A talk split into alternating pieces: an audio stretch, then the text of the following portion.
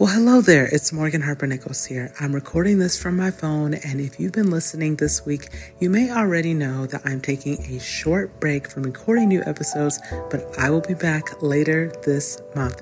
I hope that today's episode meets you right where you are. Thank you so much for tuning in. It's hard to be yourself when you feel like you have to be interesting to everyone. It's hard to be yourself when you always feel the pressure to make sure people remember you. It's hard to be yourself when you live in a world that only seems to reward those whose vulnerability goes viral. It's hard to feel like you're enough just by yourself. It's hard to feel like you don't need to be something more. Now, there will be moments in life where the best thing to do is to be that shining star. You will feel a strong stirring inside to burn bright with love and passion for all to see. But not even the sun shines the brightest for everyone all day. Here on earth, we wait our turn to be under the warm light of day. Being yourself is not about being everything to everyone all the time. Being yourself is not about who you can be to the person you really want to like you. Being yourself is not about being who you think society needs you to be. Being yourself is about learning how to be right here where you are. Who are you when you're not working? Who are you when you're not on? Who are you when you don't feel the pressure to keep up with the way you've branded yourself or presented yourself to the world? Who are you in this very moment?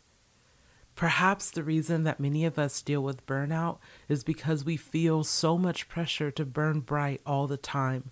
We identify where we feel like we want to belong in society, and then we start the never ending upkeep process of making sure we can continue to fit in there.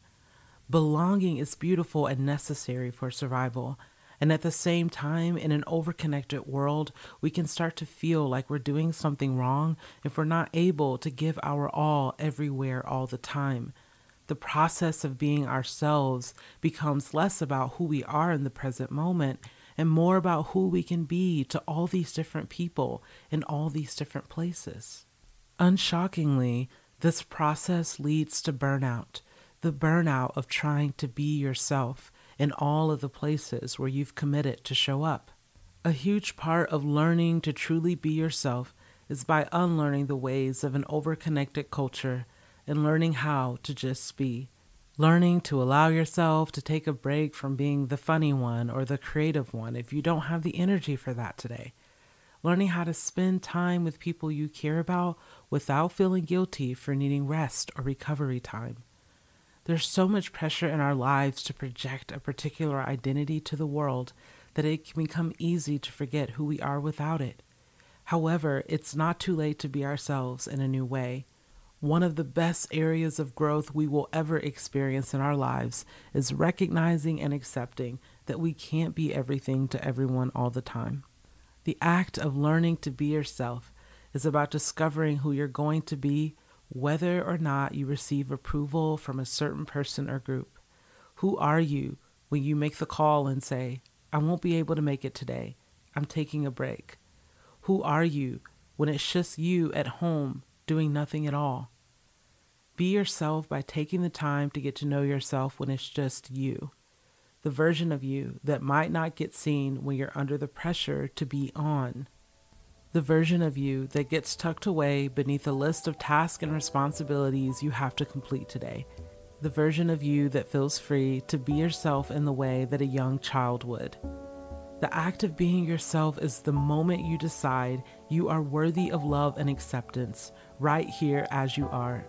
Even on the days where you're running low on energy, even when you've canceled plans, even when you've recognized that you've been pressured to perform and be someone you're not, and now you're ready for change.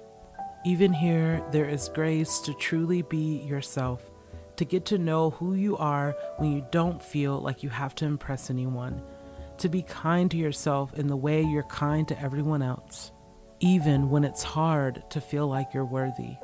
You were made with purpose, intention, and love, no matter who does or does not see it.